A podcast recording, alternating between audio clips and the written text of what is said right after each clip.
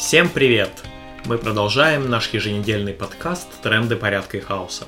Это эпизод 144. Вот о чем мы хотим поговорить на этой неделе. Во-первых, наконец-то определились участники так называемых президентских выборов в России. Путину будут ассистировать три безликих статиста, и пока все идет по сценарию Египта и Азербайджана, где местные диктаторы недавно точно так же себя переназначили через якобы народное волеизъявление. Но вот на этапе регистрации кандидатов происходили интересные события.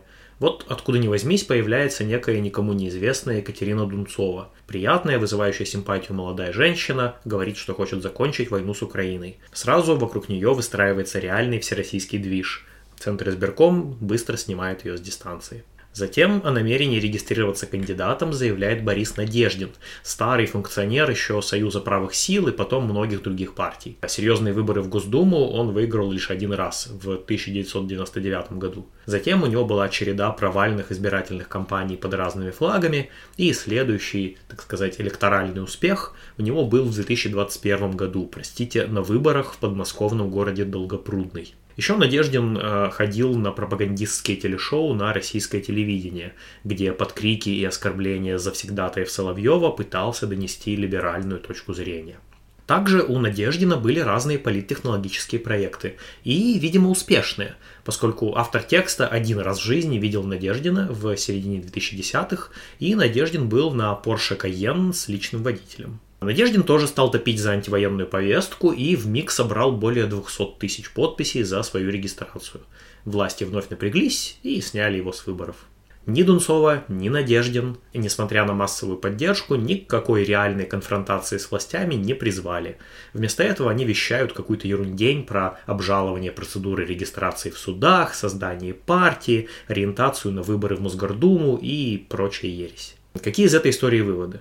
Даже несмотря на законы, сурово карающие любой протест против войны и социологические опросы, кейсы Дунцова и Надеждина показывают, что люди не боятся говорить о том, что хотят мира с Украиной, что их не устраивает вакханалия, творящаяся в России. При этом к жесткому противостоянию и последовательной борьбе люди не готовы. У них сохраняется вера в выборные процедуры, в то, что можно просто расписаться за антивоенного кандидата, и якобы уже это очень много. Исходя из этого, к сожалению, похоже и надо строить работу в России. То есть понимать, что несогласных с режимом очень много, но пока до реального жесткого протеста ситуация еще не дозрела.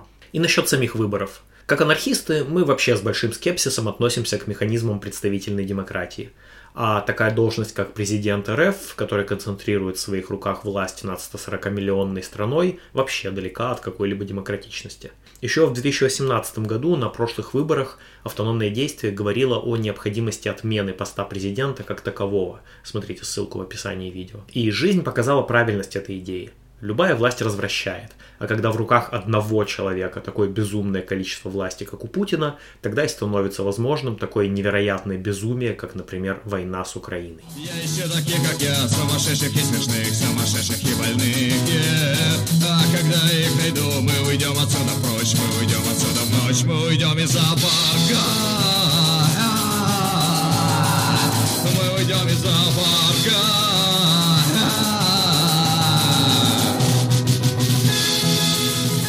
Кроме того, на ушедшей неделе исполнилось 4 месяца войне Израиля с сектором Газа.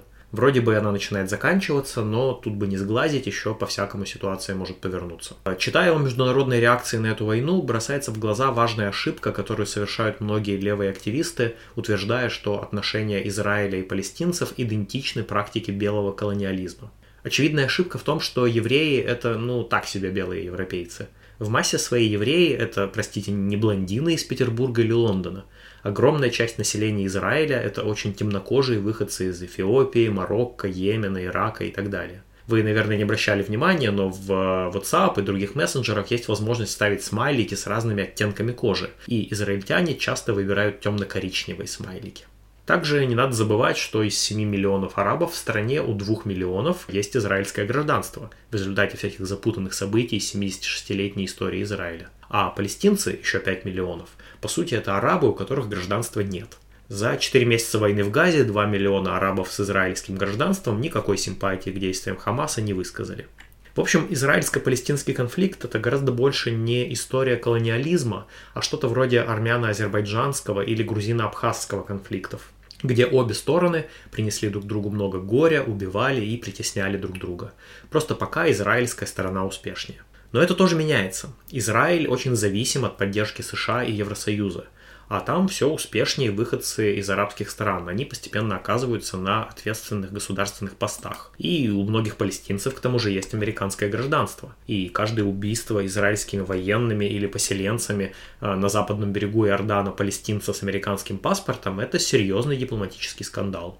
Кроме того, США и Евросоюз все плотнее сотрудничают с арабскими нефтяными монархиями Персидского залива. То есть давление на Израиль со стороны США и Евросоюза растет и будет дальше расти. В Израиле, конечно, удручающий огромный заряд ненависти к арабам – странная уверенность многих жителей, что весь мир перед ними на сотни лет в долгу за ужасы Холокоста, и внутри Израиля с арабами без гражданства можно делать что хочешь. Что интересно, за любые притеснения арабов с израильским гражданством в Израиле будут карать так же, как и за преступления в отношении евреев. В общем, и война России и Украины, и война Израиля с сектором Газа показывают, что эмпатия, она или есть, или ее нет вообще. Отвратительно, когда человек переживает за российские бомбардировки Украины, но игнорирует смерти женщин, детей в Газе. Или переживает за Газу, но игнорирует резню, которую устроил Хамас. Или игнорирует смерти мирных жителей в Донецке. Нету истории правильной и неправильной стороны. И да, никакая великая идея, ни границы Украины 1991 года, ни свободная Палестина от моря до реки, ни историческое государство евреев, ни защита русскоязычного населения в Украине – все эти прекрасные идеи не стоят ни одной слезинки, ни одного ребенка. Любой трамвай гильотина, каждый третий целится вслед. Риск растет с количеством прожитых лет.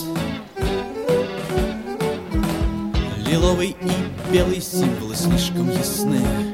Не стой под грузом, иначе войдешь в его сны. Мы двинемся дальше, танцуя под музыку выстрелов с той стороны. Мы двинемся дальше, танцуя под музыку выстрелов с той стороны. Неужели ты не слышишь музыки выстрелов с той стороны?